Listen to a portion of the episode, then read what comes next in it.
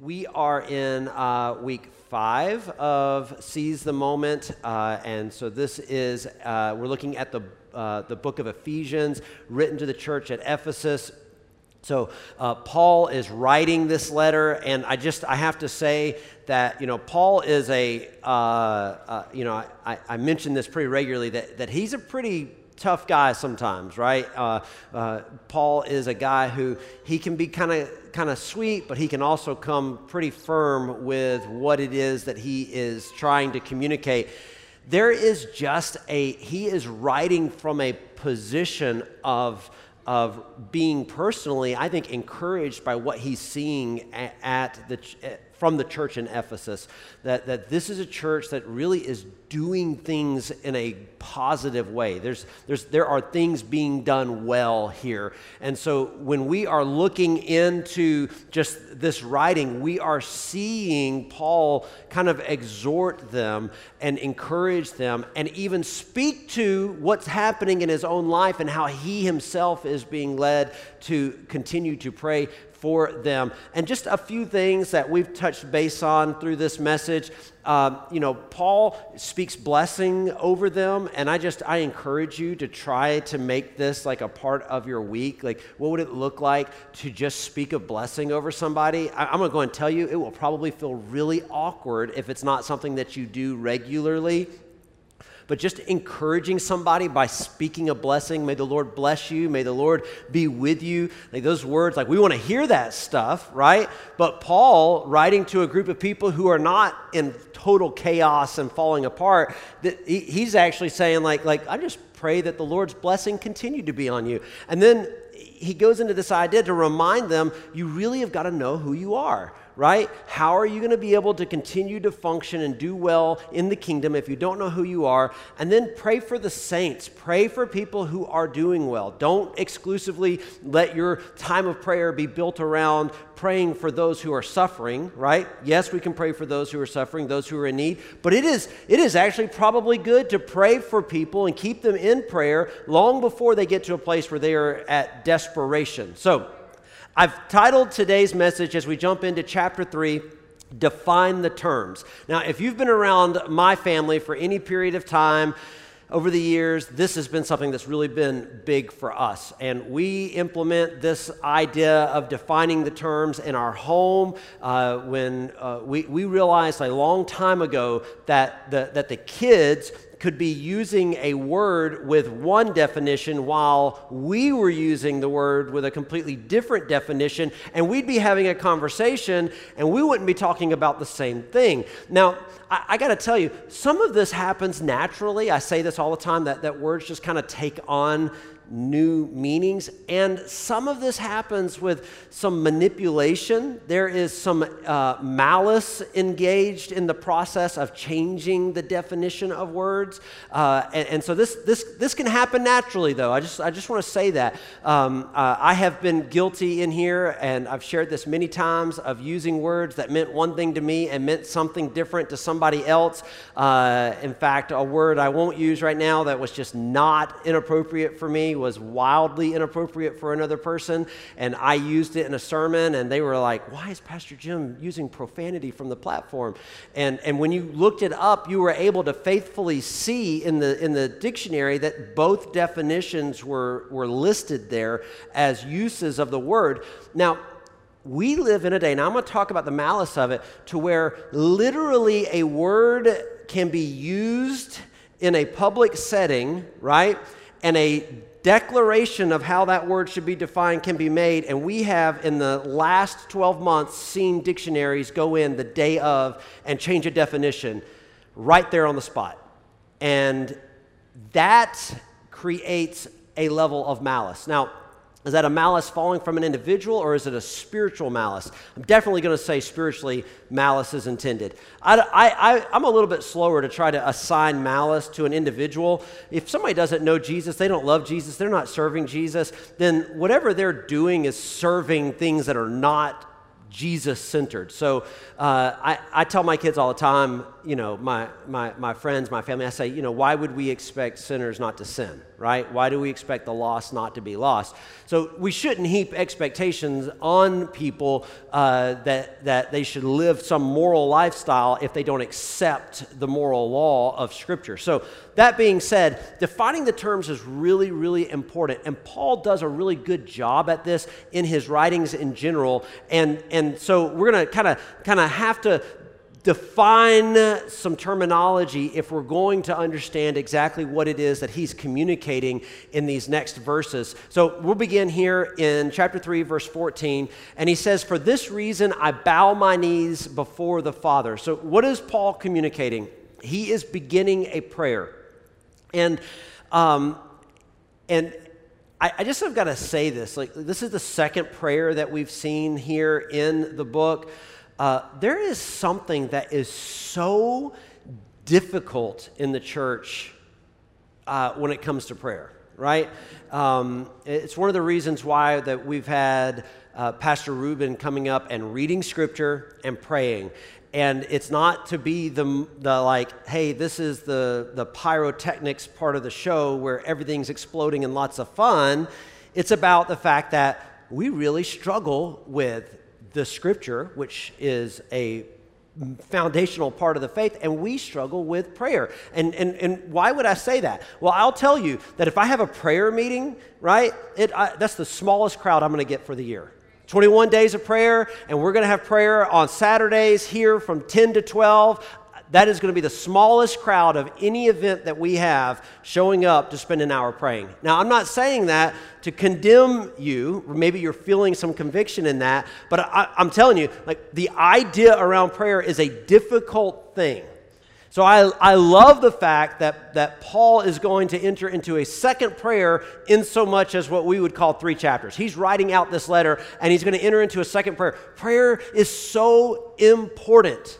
Prayer is such an in, instrumental part of the faith, and it's something that we should be working up to being able to do, to be in a place where we can pray and pray for more than 30 seconds, that we can be engaged in the conversation with God. So, what does he say here? He says, For this reason, and so, where we've been breaking as we teach, there's these little sections that we find within the letter, and he is entering in and he says, For this reason. So, what is this reason? Well, he has laid out the case that Gentiles are now welcome into the true Israel. Paul is very clear in stating that there really are only two groups of people. There's not this breakdown in the kingdom of all the different races and all the different genders and all the different, you know, economic standings. There is literally those people who are saved and those people who are not saved. That's how God sees it right? And so he's been laying this case out as he's been exhorting that, that we, as the body of Christ, are one group of people, and the true Israel now consists of more than just those that were by physical earthly birth brought into it. Let's go back to verse 13 where uh, Jim McLean wrapped up last week, and he said, So I ask you not to lose heart over what I am suffering for you, which is your glory. So Paul is in prison while he is writing this letter. And, and he, he is assuming that they understand this, that the word on the street is Paul has been arrested. So he's writing this, this, letter and he says this. He says, Hey, we are one brotherhood, sisterhood, family in Christ. We are unified, and that's that. And he says, So because we are all brothers and sisters, and God is king, He is Father, He says, I ask you not to lose heart. Why? Because if somebody that I'm really close to ends up in prison, right, that, that can be that, that, that could be disheartening, right? Especially if I believe that they didn't do the, anything that deserves the prison sentence. And he says, Don't lose heart because what I'm suffering, this is your glory. And that's a really confusing type of language, right? Hey, I'm in prison and that's your glory. I'm suffering right now and that is your glory. So, what he says here is that Paul's sacrifice reflects glory onto them. Why? Because the faith is such that he is willing to suffer. And when the body of Christ takes on this position of, I believe with such fervency, with such, such determination that I am willing to suffer, it makes the body of Christ look glorious. Because who is willing to suffer for a cause? And what does he say? He says, For this reason, I bow my knees before the Father. And, and this, this is indicative of a posture of humility that he says he bows his knees. Um, so I want to just break down this for a moment this idea of bowing the knees, what it communicates. The first thing that bowing the knee uh, communicates is total submission. Okay? So it, it's an odd salvation that does not practice humility, right? So he says, I bow the knee. What does he say? He says, I am lowering myself. Why? Because I am submitted to one who rules over me. I'm submitted to this. And I, I think about this, uh, the, the, the, the, imagery I think that comes to mind for me is that of like a king and the idea of taking a knee before the king. And there are really these, these two different mentalities when it comes to taking the knee. One comes out of respect, right, which falls into this category, and the other comes out of fear right? And this is what we get when, we, when the scripture says that one day every knee will bow, every tongue will confess. You're like, man, how is that going to happen? Well, because it's going to be one, out of one of two camps, right? Either it's going to be out of the fact that, man, I am submitted to God. He is my king. I love him. All hail the king, and I bow my knee to the king. Or it's going to be, I am in total panic, afraid, fearful because the king is real and I have been disrespecting him. And if he finds out, I don't know what will happen. And so you'll have two groups of people there bowing their knees, but every knee bows. Total submission. The second thing here is from willing service, right? Totally submitted, but willing to serve. Acts 9 all right, when Paul comes into this position of becoming saved, the first thing that he asks is, What would you have me do? So he is somebody who is hunting down Christians, wanting to see them imprisoned, wanting to see them killed, and then he comes face to face with Jesus and he gets saved and he says, What would you have me to do?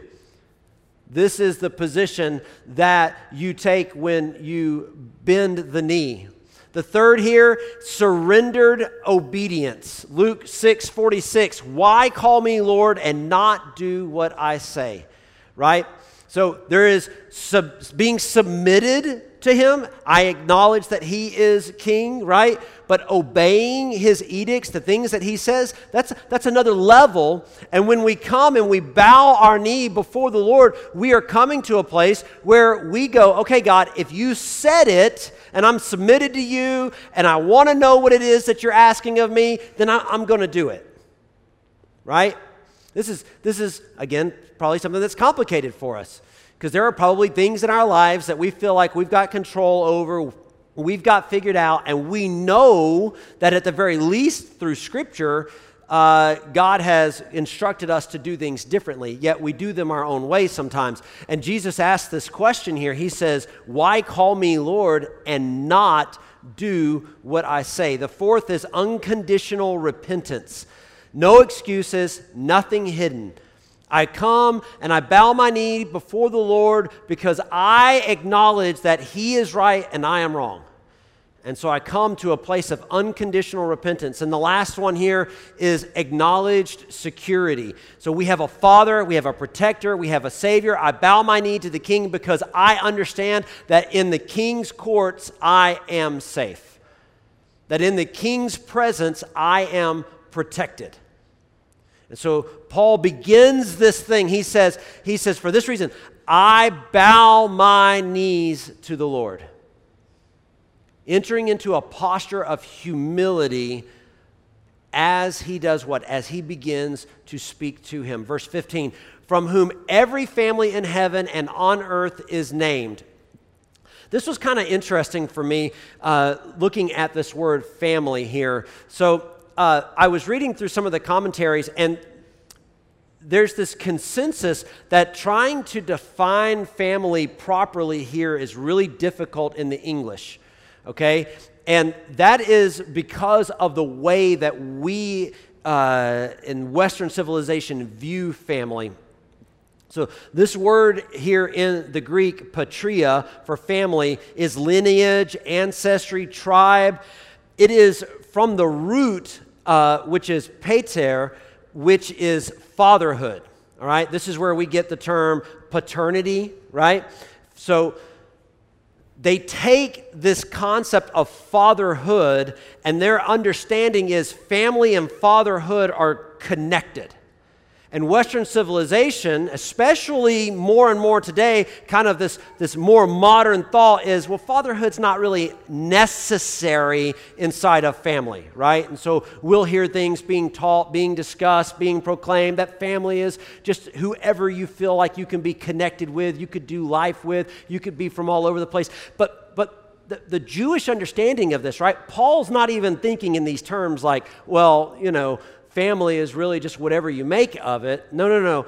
There's a fatherhood that is just, this is adjoined to the idea of family. So you don't have family without the father. And so this, this picture here for us is something that is difficult because if we just take it kind of in our own definition, right? And we just go from whom every family, there becomes this kind of like disconnected, like whoever the group is. But what Paul's saying is, is that for everybody that's connected to the Father in heaven and on earth is named. And so uh, rabbis would use the term patria for family to reference the angelic creation or Israel. So there were two different types of family that they recognized with the same father. So, fatherhood being synonymous to all of this. And so, you had this angelic, this, this, this part of creation that we do not interact with or engage with on a regular basis. Uh, and then you have those that are the children of God. They have the favor of God on their lives. They make up the family. And so, sometimes the rabbis, because they wanted to make sure that they weren't just using family in this generic term that would have coordinated everybody underneath the fatherhood of God, they would divide that up and talk about the heavenly family or the family of Israel. And so Paul says, hey, that all of all of those that declare God as being father fall underneath this umbrella.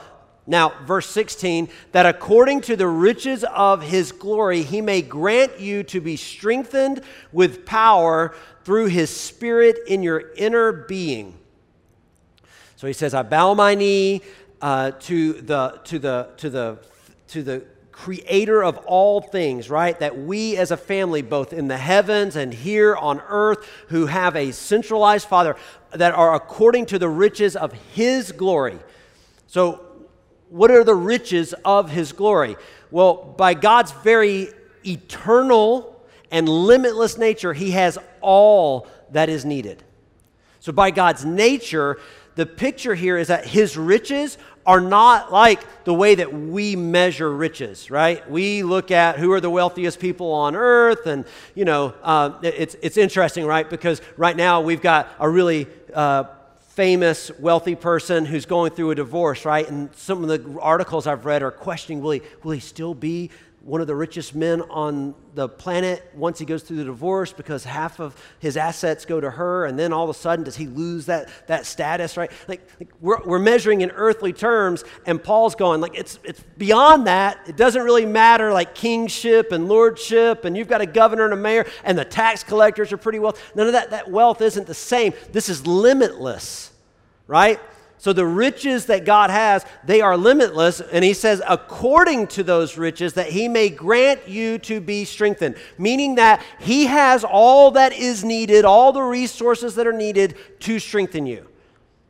And that may be lacking in a thousand other relationships you have on this planet, but it's never lacking in a relationship with him that he that, that you may be strengthened and i just take a, a moment here and look at strengthened that is to be empowered. It is specifically the way the New Testament writers use this is a spiritual firmness, meaning that that like like it is a spiritual thing that has happened and I am now strong. Like I am decided in my faith. And, and what does he say? He says, strengthened with power through his spirit in your inner being. So, this is much more than getting the t-shirt that got handed out on sunday or the coffee cup because you visited like look yeah I, I'm, I'm, i go to church at so-and-so and i'm a christian no no no paul wants to make sure that we understand that this is not like a hey an, you know uh, uh, uh, you know uh, you get a passing grade because you attended right this is something that is happening inside right this is something that's happening on that on that inner being and, and if we pause for a moment, right, and we just and we're just honest, right, that inner being is that that's the place that we're the most scared of. Right? Because if if people in here knew some of the thoughts that go through our mind, if people in here knew some of the the things that we have maybe done right? I mean, there, there's something that helps us feel safe because it's like, well, nobody knows that part of me, so I might not have to deal with it. I can put on a facade. People can believe that I'm a good person. And, and maybe I really am a good person. But this inner being transformation, right? This is what, this is what Paul is kind of going to build into here in his prayer. He is praying and he says, I am coming and I am in a position right now of prayer. And what am, who am I praying to? I'm praying to this God that is the Father of the family of Christ, of all that call themselves believers, sons and daughters in the heavens, on earth. And he has limitless resources to strengthen you where? in your inner being, that place that needs to be transformed. And this is why when we talk about salvation, right, we say, Jesus says, believe in your heart and confess with your mouth that Jesus is Lord and you will be saved. It's because there's, there's two parts to this, right? Like, I can mentally get it, right? And I can just in my mind go, oh, yeah, like, I want to be a Christian. But something has to happen inside. And this is the, the, the Hebrew idea of the heart. Like, this is the, the essence of who I am, this inner being. And so, if I believe inside of who I am, like if in that deep part of me where all the chaos exists, right? Where all the lies that I've been told from the world around me that I've accepted and kind of buried in and made them a part of who I am, if I can, if I can come to grips in there with the fact that I need Jesus in this space, and he's going to he's gonna go deeper into this in just a moment, that I need Jesus here, right? Then, then that will become an overflow. It will become an outflow of who I am. And he says, through his spirit in your inner being. And so the Spirit of God being deep into this territory that no one else is familiar with. This place of vulnerability, this place that really, honestly, I don't know that I feel safe letting anybody into and, and Paul says that, like, like, hey, what's happening for us and the reason that we're effective as a church is that we now have the Spirit in this inner place. Verse 17, so that Christ may dwell in your hearts through faith, that you, being rooted and grounded in love, and, and we're going to pause on this for a moment, that, so that Christ may dwell.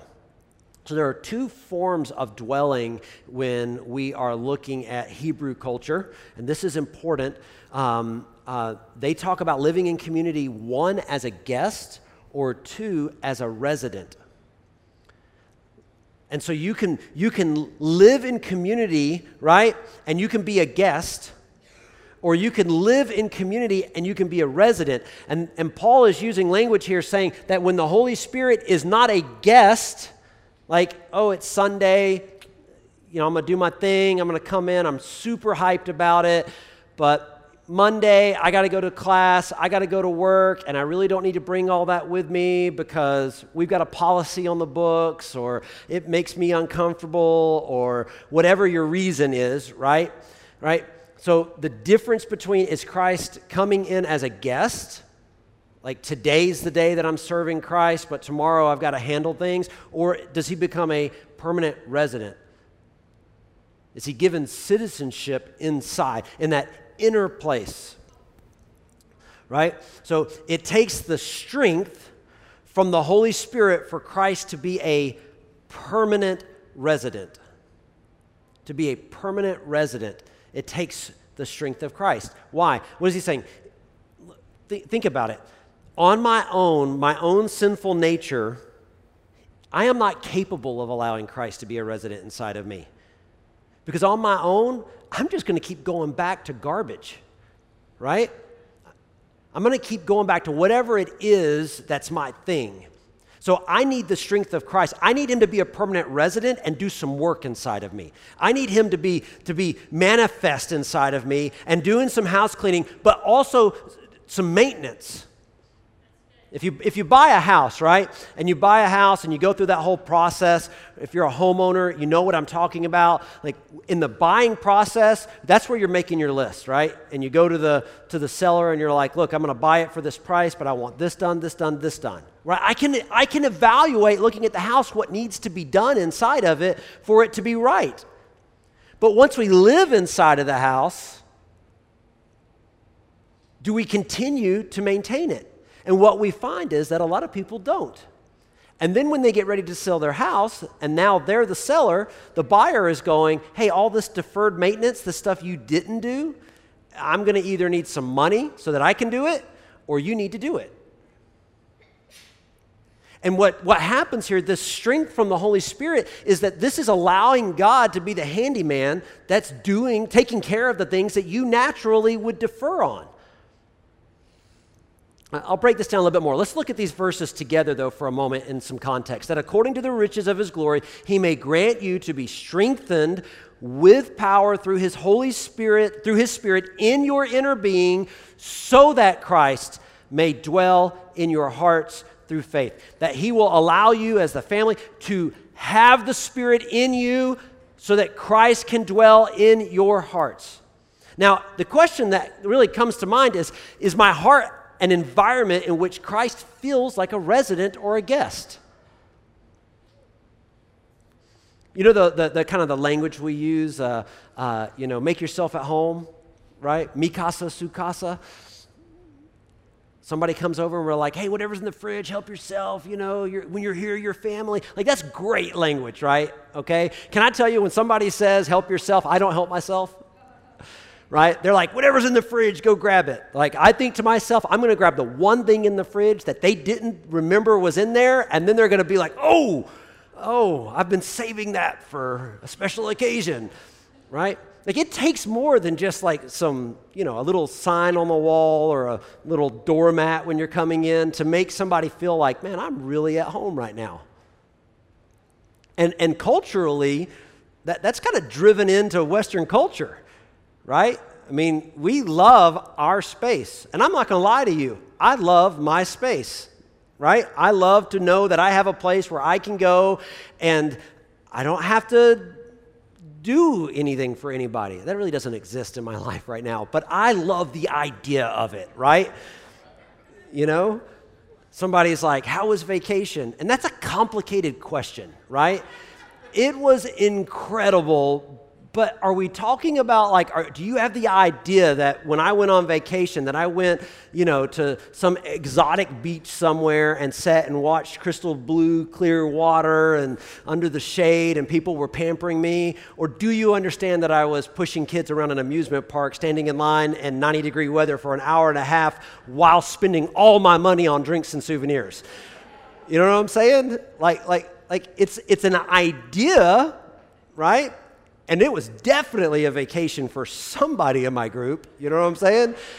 Now, I would do it a thousand times over, right? Because it brings fulfillment. But I love the idea of having this like, like place, you know? But does it really exist?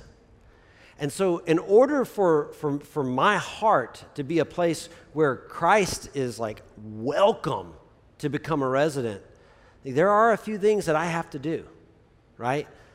There are concessions that have to be made in my life, and, and there's some prep work for that. And you know that, that it takes a little bit of time for that to become this thing that's navigated and becomes true in my life. Part of the problem that we have is, is uh, when it comes to confession, right? So that inner being place, right? The place where Christ is going to dwell, where the Holy Spirit is going to kind of like, like take up and call home. Um, those things that are inside of there that take up all the space and make it hostile for the Holy Spirit, those are things that, this is why Scripture says, confess your sins that you will be saved one to another, right? This idea of confession. And confession is really difficult. Confession is difficult for kids, right? I, I don't know what it is, and, and maybe your kids are better than my kids at this, you know, but I can be talking with my kids about something wrong that they've done and, and they love to point out exactly how all the other like circumstances that made them do wrong exist. And they struggle with going like, oh, you're right, Dad. I, I didn't even see that. Like, do you understand? Like, I try to tell my kids, you know how simple life would be if I was like, hey, did you eat the last ice cream bar? And you just went, I guess I did. Yeah, that was me instead of going, well, maybe, but you don't know how many my brother had. My, your, your other son over here had three of them. I, I, don't, I didn't ask that question. I don't care, right?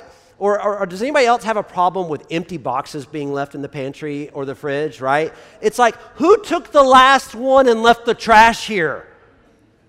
And instead of going, oh, that, that must have been me, it's like looking around. So I, I think that it's natural right? To have a pro- the struggle with confessing and just going like I did that. Now I will I want to tell you that that owning this idea of confession has revolutionized my life. Like I had man I messed that up. Like that was me. It has made me a better husband. It has made me a better dad, being able to just go, like, I did that wrong, and I need you to know that, right? That's, that's a big part of, of repentance and apologizing, right? It's not just going like, I'm sorry because you need to hear those words come out of my mouth, so I'm going to say them, right? Because there's, there's nothing there with that. Confession is, hey, I got that one wrong. I got that one wrong, and I, I, see that it hurt you, and that wasn't my intent, and I'm really sorry about that, and I don't want to get it wrong, so I'm gonna do it better next time. And if you see me not doing it better next time, you have permission to be like, hey, remember that time you did that thing? I feel like you're doing it again. That's, that's that picture of confession. Look, D- David in Psalm 139 he, he's at a place where he's just confessing it all, right? And this is what he says at the end of it. He says here in verse 23 Search me, O God, and know my heart. Try me and know my thoughts, right?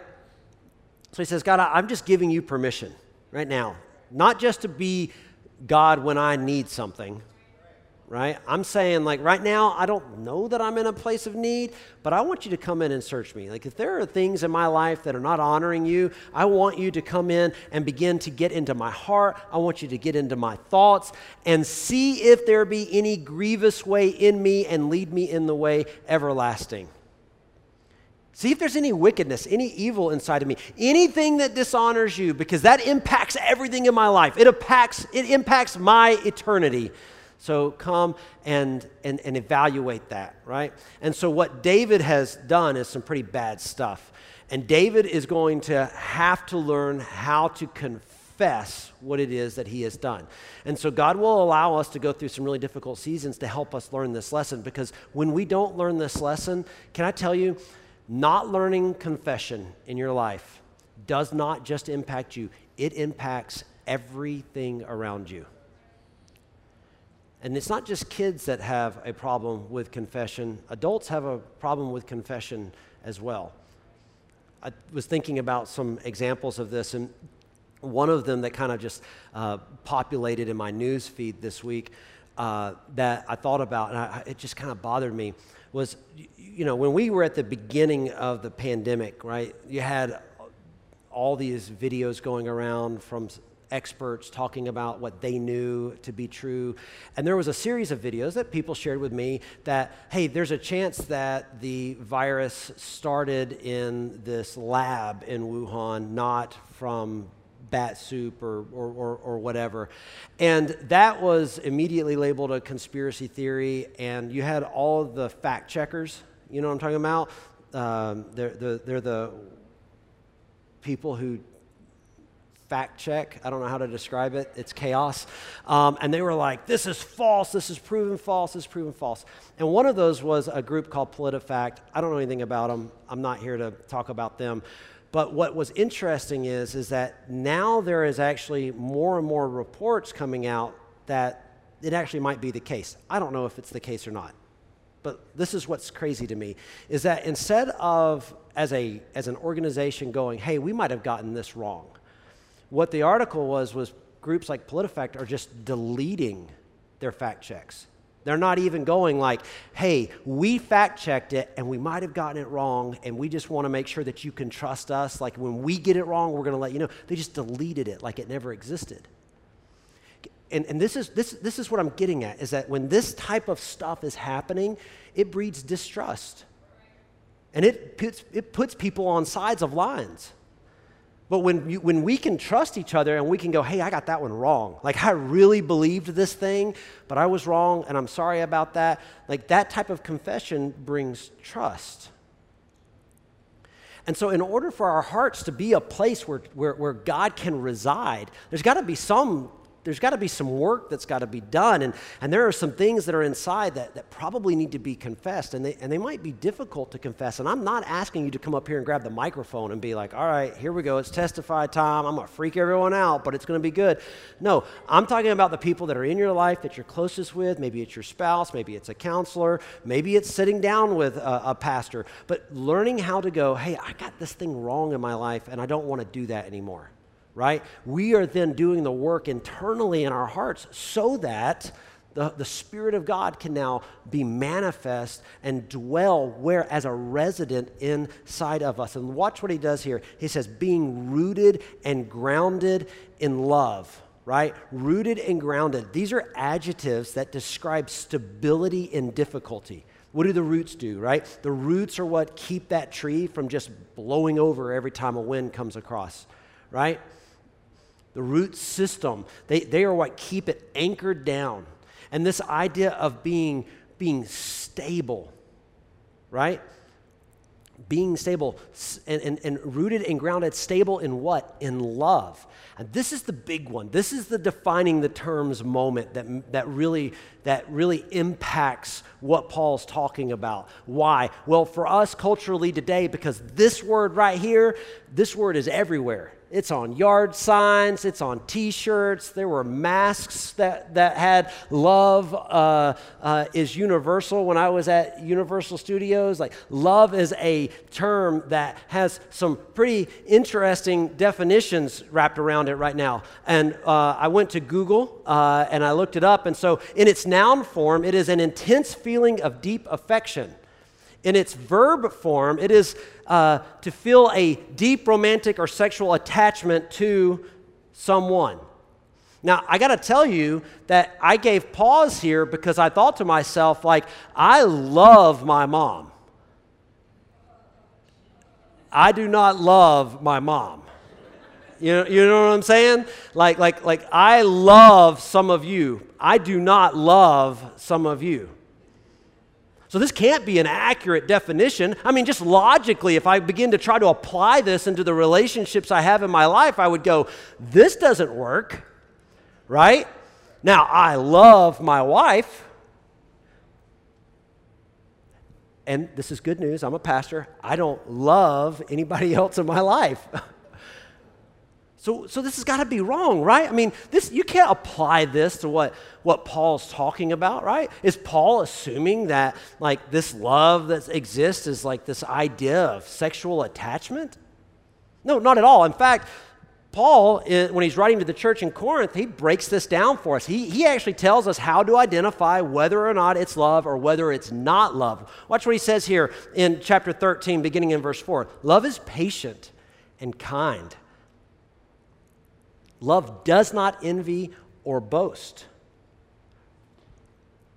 It is not arrogant. We could stop on that verse right there, and I could just begin to disqualify a lot of quote unquote love that I see represented and claimed in the world around me today. Hey, listen, I'm not trying to be mean. I just am saying to you that love itself, it actually has a definition and a meaning. There are attributes that are really attached to love. He goes on in verse 5 it's not rude, it does not insist on its own way. It is not irritable or resentful. It does not rejoice at wrongdoing, but rejoices with the truth. Love bears all things, believes all things, hopes all things, endures all things. So, what does he say? He says that you are when, when Christ is dwelling in you, when he has taken up residence, you now are rooted and grounded. You're ready for the storm in what? Love. Because you're able to take everything else that's coming at you from the world around you and you're able to apply it to that standard of listen, I'm not going to be here to boast. I'm not going to be here to be rude, right? Because I have something inside of me that I know you desperately need. So, is it our love for Him or His love for us that becomes this driving factor? Right? Because I mean, I think we immediately read this idea of being rooted and grounded in love like it's like, oh, it's our expression. But what if this rooted and groundedness isn't because of our expression, what if it's because of His expression? That He loves us. That He loves us even though we're sinners, even though we are messed up, even though we make mistakes, right? That He loved the world so much that He would even give His only Son. I think I would argue that it doesn't really matter which form that, or expression we're looking at here the idea is that when love is being expressed by this biblical definition, like there's something transformative that's taking place. And so, how you define love directly impacts your comprehension, how you understand things. This is where he goes with this. This is pretty powerful. Look at this. He says in verse 18, may have sh- rooted and grounded in love, that you may have strength to comprehend with all the saints what is the breadth and length and height and depth comprehend, right? That because you're rooted and grounded in love, you can now comprehend, right? And what does that mean? To seize or to possess. And this really brings me to this question that has been wrecking me lately, and that is how do people not see truth? And then it makes me ask the question Am I seeing truth? Right? Because I can watch a video and listen to the words that come out of a person's mouth and then listen to somebody else go, well, that's not what they said. And it's like, well, but I heard them say it, right? And then if I continue to believe that that's what they said, then there's all the like, you know, innuendos and names that come with that in this culture today. And it's like, hold on, so I'm this terrible person because I believe that a person said a thing that I heard them say, but I shouldn't believe that I heard them say it. And, and I'm telling you, man, like, like it can mess with your head. And, and for me, it, it, it, it for a long time drove me to, you know, virtue signaling is what I call it. Like just saying what I thought was going to make everybody in the room happy. And then I realized that the problem was is other people weren't really happy. They didn't care. You know, they were miserable, angry, grumpy people, regardless of what I was saying. And they just needed to, to, check me off the box so they could go be mean to somebody else. And then I began to think, well, hold on just a second. I'm just creating an unsafe environment for people. So then I said, I'm not going to say the nice things anymore. I'm going to say the mean things. And then I found out that by saying the mean things, I was offending somebody else. And it makes me go, like, where's the truth in the midst of all of this? Right? It's just chaos. Verse 18, so in, that we will have the strength to comprehend with all the saints. This is, this is what was good. This is what's good about this, right? And trying to comprehend and trying to discover, like possessing understanding with all the saints. This is the entirety of genuine believers.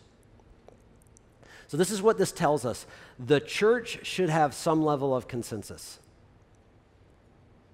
This is a good, this is good for me, right? I should be able to look at the church over the past 2,000 years, led by Jesus according to the scriptures, and I should be able to go, hold on, the church isn't the problem right? Now, I'm not saying there aren't like splinter cells of churches that go out and do crazy things. That's why we're talking about the saints, right, as a whole. Like there's this overarching thing. So when we have sound doctrine, theology that has been taught for 2,000 years, when somebody comes up and goes, Oh, we've gotten it wrong for 2,000 years, I found a book under my bed and it tells us all the new things God believes, we should be able to go, Well, yeah, maybe not maybe a theme for a good Adam Sandler movie, but not for my Sunday morning experience with God. And so, to comprehend, there's some type of consensus that must be taking place because I'm comprehending with who? All the saints. And so, I'm not alone in gaining understanding. And what is it? It says here, it says with all the saints, what is the breadth and length and height and depth? You cannot understand the enormity of love without getting rooted and grounded in love. Man, it's like a circle, right? Like, like you can sit here and talk about love all you want to talk about love, and you can say, I've got it all figured out, right? But until you are walking in love, you really don't know what you're talking about. This is why, like, I, I have famously always said, like, why would I listen to a 15 year old pop singer tell me about love, right? Why, why? And so I certainly, I certainly would not, in a romantic moment with my wife, put on a 15 year old singing about intimacy. You know what I'm saying? Like, like they don't know what they're talking about. And then I said that one time, and somebody said, Well, you're disc- discounting their life experience. Yeah. on point.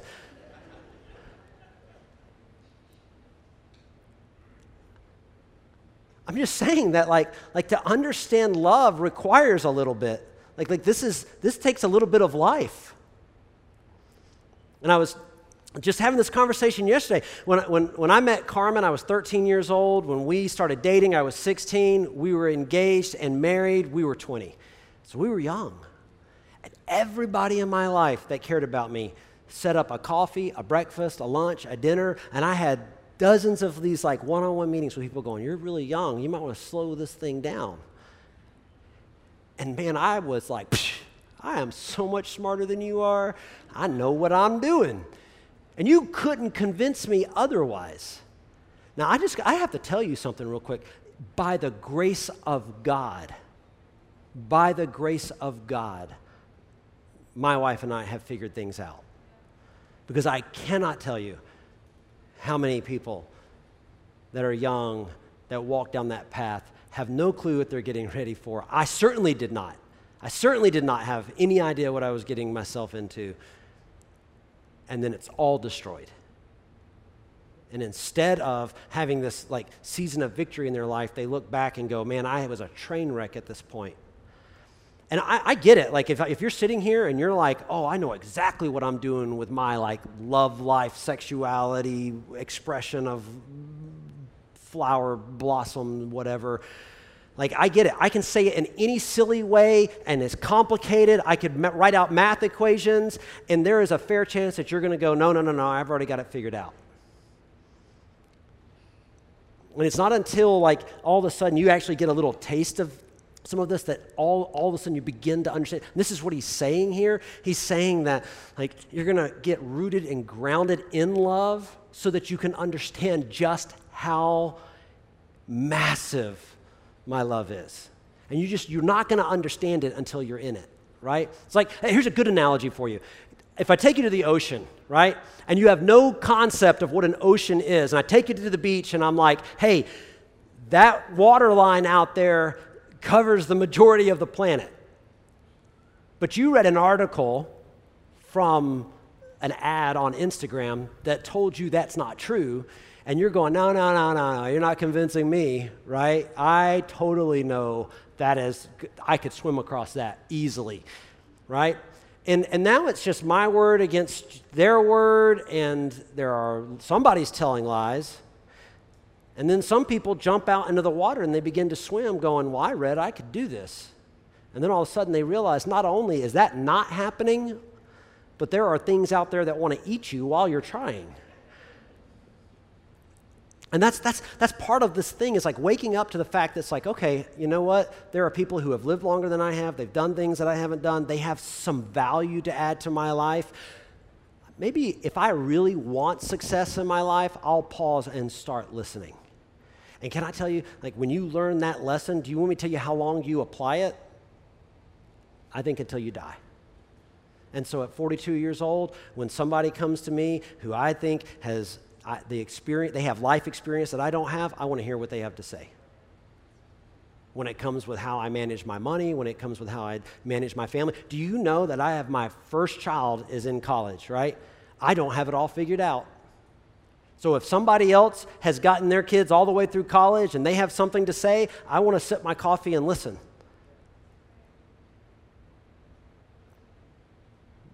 Because it's, it's beginning to make sense, and that's what's happening here.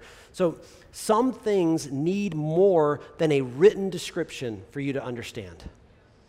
Now, what does he say in verse 19? And to know the love of Christ that surpasses knowledge, right? This love, it's enormous, it's, it's immeasurable, and, and the love of Christ, it surpasses knowledge that you may be filled with all the fullness of God. He uses this word know here, following where he was talking about comprehend, and that's because to comprehend means to seize, right? But to know is a prolonged knowledge. So to comprehend it, I grab it. To know it, I stick it inside and I apply it.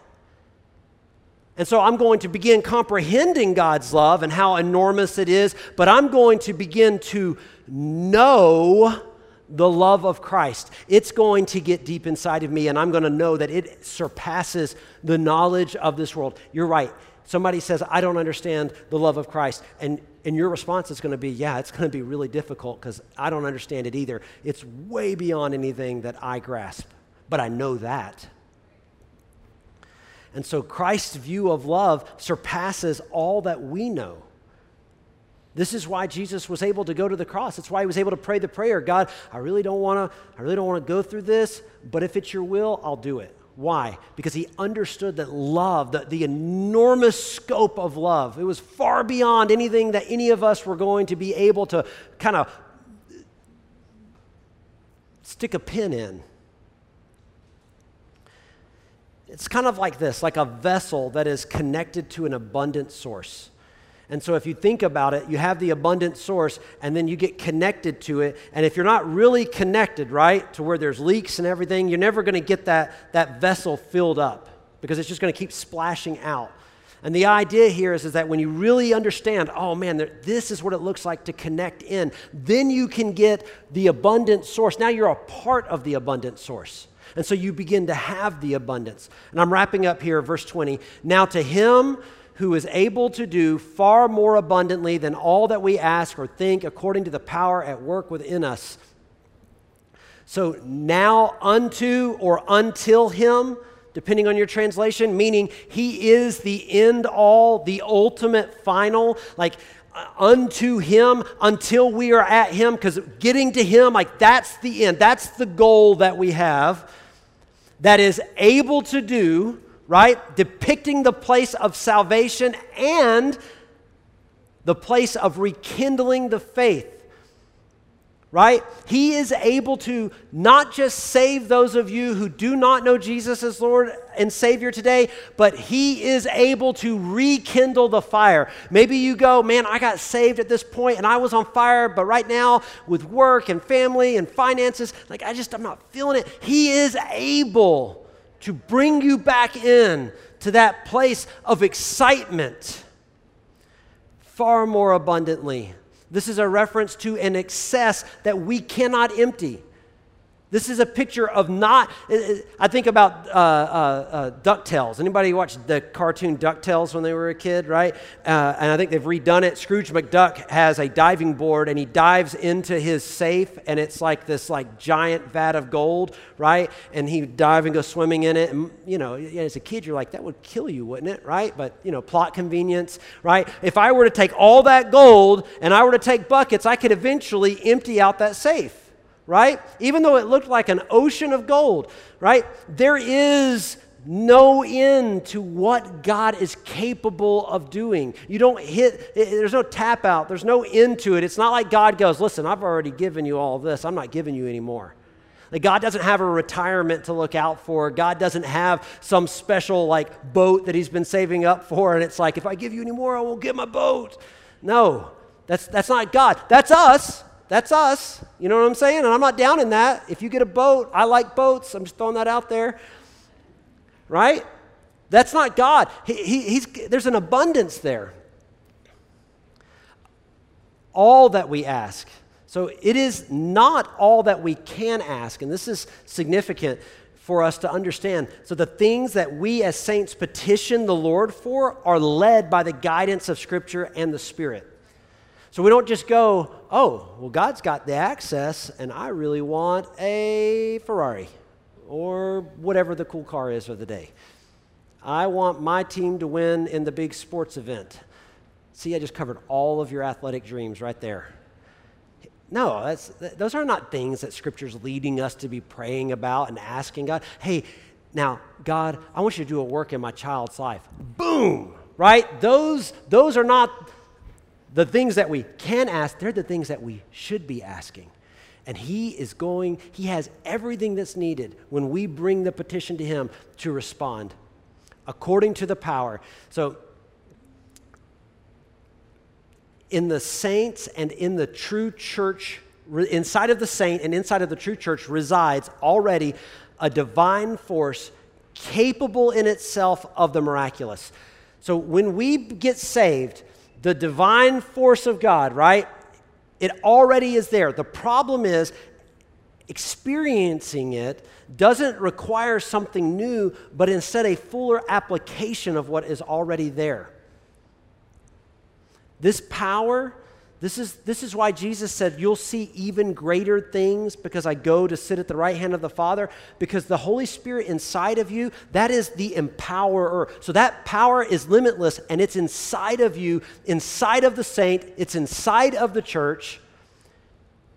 And it's not that we need a new thing, right? It's not that we need something different. It's that we need to learn how to apply what God has already put inside of us. And he ends this prayer here in verse 21 To him be glory in the church and in Christ Jesus throughout all generations, forever and ever. Amen. And so the reasons for giving God glory are found in the church. Look at this. To him be glory in the church and in Christ Jesus throughout all generations, forever and ever. So, we can find reasons to give God glory right here in our church community, right? And in Christ who saved the saints.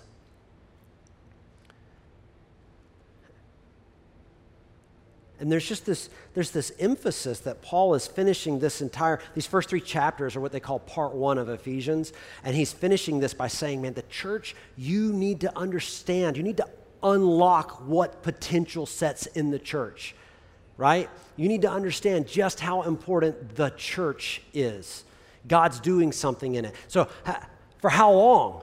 For how long is God's glory residing in the church and in the saints, right? Throughout all generations, forever and ever. Forever and ever. So that's, that's, that's beyond the new earth and the new heaven. Like the church and the saints will continue. I don't even know what that looks like, right? Jesus has established a new kingdom, a new heaven, new earth, right? And, and all of the, the, the things that come with that, and it's, it's amazing. And yet, somehow, he is continuing to be glorified through us. And, and to, who's he being glorified to?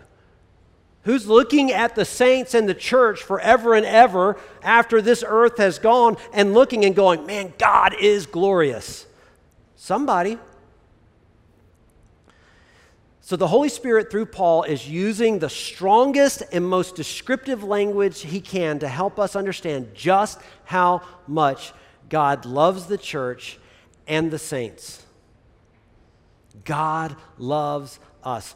And we can't even tap into understanding a fraction of how much that love is and what that love looks like until we make our hearts ready for Him. And so when He dwells in us, the reality that is infinitely above us then resides in us. And so the infinite possibility that God brings to the table lies manifest in you when you have Him residing in you. When He is a part of your decision making. Am I going to watch that movie? Am I going to listen to that song? Am I going to go to that party? Am I, am I going to take that? Am I going to do this? Am I, am I going to act like that? Am I going to talk like that? Like when all of those questions are being answered with God kind of streamlined in the middle of it, you begin to go, yeah, there's something inside of me that's transformed. And then with that comes unlimited potential. Let's stand to our feet. It's important to define the terms because if we do not define the terms and we allow somebody else to, this whole prayer, this ending to this thought for Paul, is completely flipped on its head.